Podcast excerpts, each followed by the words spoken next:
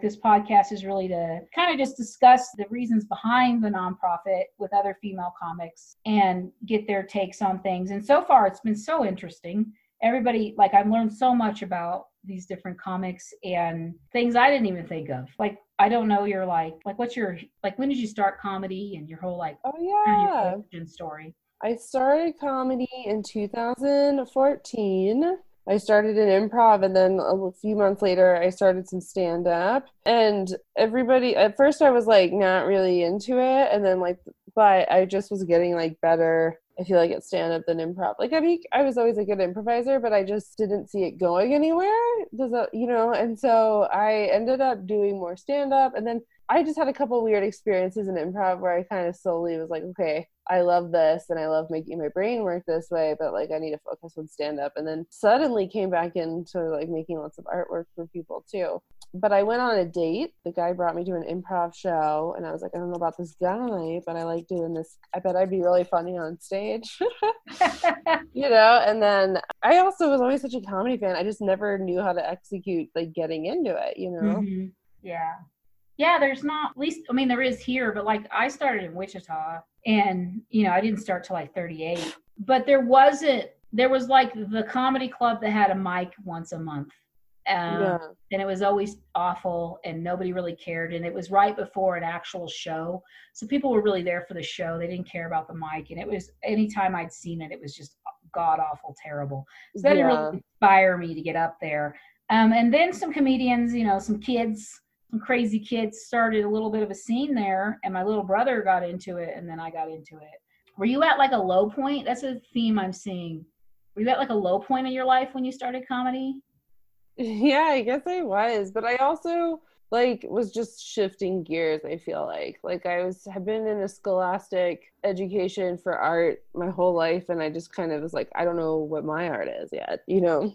And then i just tried it out and it was history man! Yeah that's how it is. Yeah. I, I went up there and i came off stage a different person. I was like yep I got ghosted like pretty bad right before I started comedy by this guy. told him, I was like, you know, I went to an improv thing and it would be so funny, but I'd be really good at this. But I I'm so scared. I want to like t- step on the other guy's toes and he was like, You should just do it. And the next day he like stopped talking to me. He completely blocked me out of his life. And then one day messaged me on Twitter being like, Do I know you? And I was like, Yeah, you've been inside of me. Like but he's like also like I was like, Okay, I need to stop just doing all these Tinder dates and focus on comedy more and yeah. Like, try this and um, not that I was doing it, I'm going to focus on this, you know. And yeah, I just kind of like dove headfirst, you know, and like really got into it. Yeah, that's that's kind of what I did. I mean, I had kids and stuff, so it was a little bit of a waiting game to really devote myself to it. Interested to talk to you because you do other art. You have artistic abilities uh, beyond stand up. All I have is stand up, and then I'm trying to get back into writing, but we'll see. Because my whole thing about art of comedy is that it is an art form, and I see it, I take it that seriously as an art form. But still, like the audience is the canvas, and the words, you know, my jokes are the paint, and the microphone is the the paintbrush that's my take on like comedy and the art form of comedy. So what are your like thoughts on that? On like comedy as an art form? I do think it's a silly art, but it is an art. I feel like it because you learn how like it takes years just to find your voice, and then you have to figure out like joke structure and how to deliver it. It is like work a muscle, you know. And I think that it's important to keep writing, keep exercising it, and also finding how you can get there just as quick as possible. And sometimes, like, you know, you want to tell a story and it can take some time, but I do think you get quicker the more you do it. And you get quicker with painting the more you do it? I mean, I'm a fast painter. Yeah. I'm a very fast painter.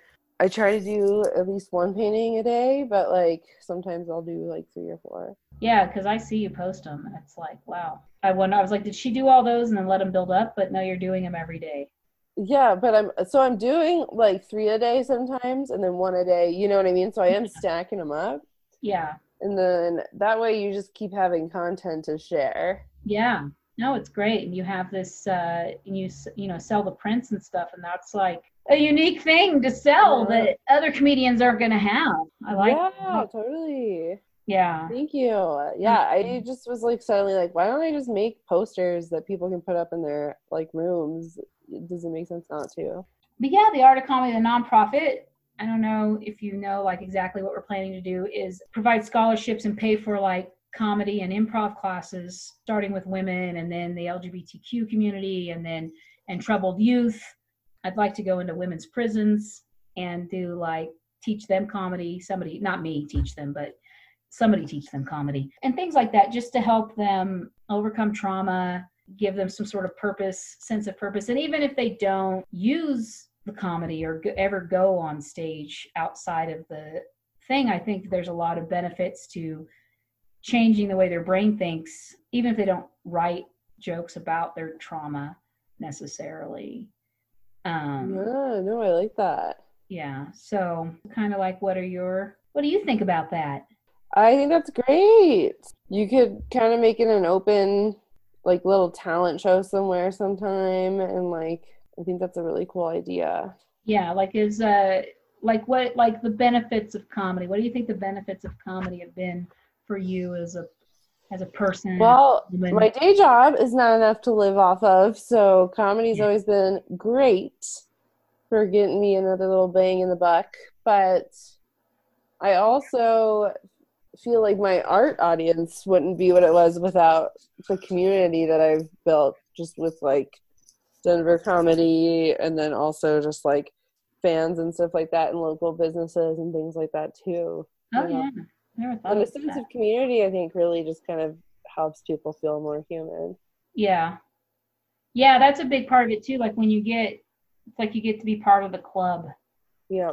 When you're there was like a TED talk um, and it was talking about there's a woman who has this organization where she like helps all these girls at schools um, whose whose dads are um, like usually not home all the time. Like they it organizes like a dance so that all the girls can go to a dance with their dads. Oh. Um, and it, like to establish like father daughter bonding. And then one of the little girls, um, sorry, there's like something in my nose that's like so itchy. Um, one of the girls' dads was arrested, like in jail, so they wrote the prison to see if they could have all the dances in the prison and like more girls that also had dads in that prison.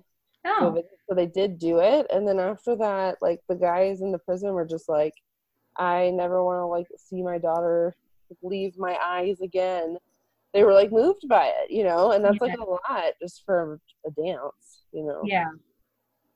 Well, I think that um yeah, just the the the the comedy has really transformed me on like a personal level. Uh, oh yeah. The confidence. Oh yeah, dude. Oh yeah. I don't know. I was so like shy before this. I think about how I let guys treat me before this, and I'm like, oh my god.